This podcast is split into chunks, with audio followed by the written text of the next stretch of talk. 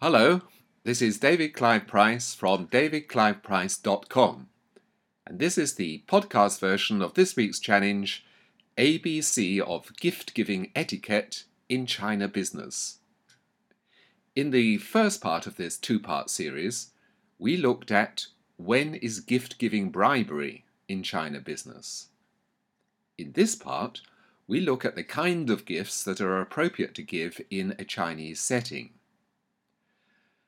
The Chinese do not usually accept a gift, invitation, or favour when it is first presented, but will politely refuse two or three times to reflect modesty and humility.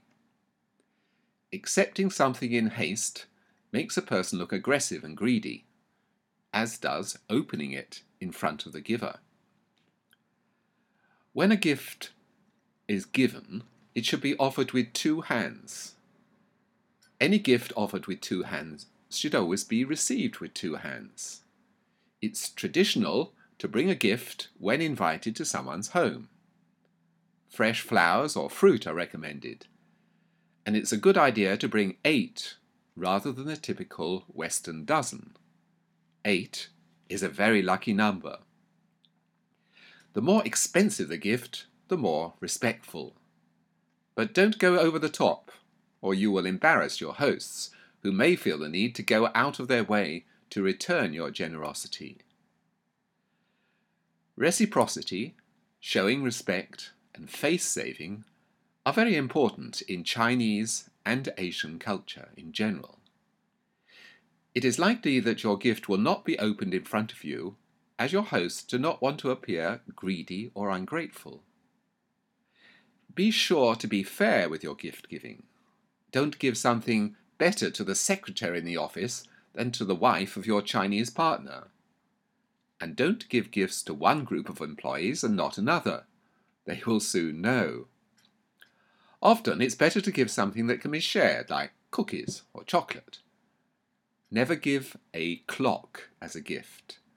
Traditional superstitions regard this as counting the seconds to the recipient's death. Also, avoid giving fans. The word for fan in Chinese is related to the expression for splitting up. Never give a man a green hat. The Chinese expression wearing a green hat means that someone's wife is unfaithful. Gifts from your own country are always welcome and very much appreciated.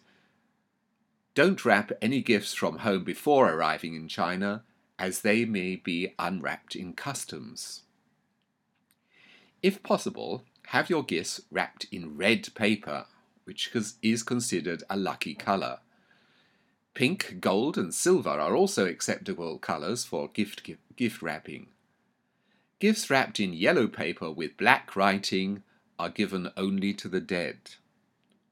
Also, check on the regional variations of colour meanings. A safe colour in Beijing could get you into trouble in Shenzhen. Your safest option is to entrust the task of gift wrapping to a store or hotel that offers this service. Most Chinese I have dealt with are kind and sensitive, with a great desire to learn and better themselves. They also generally show great respect to foreigners.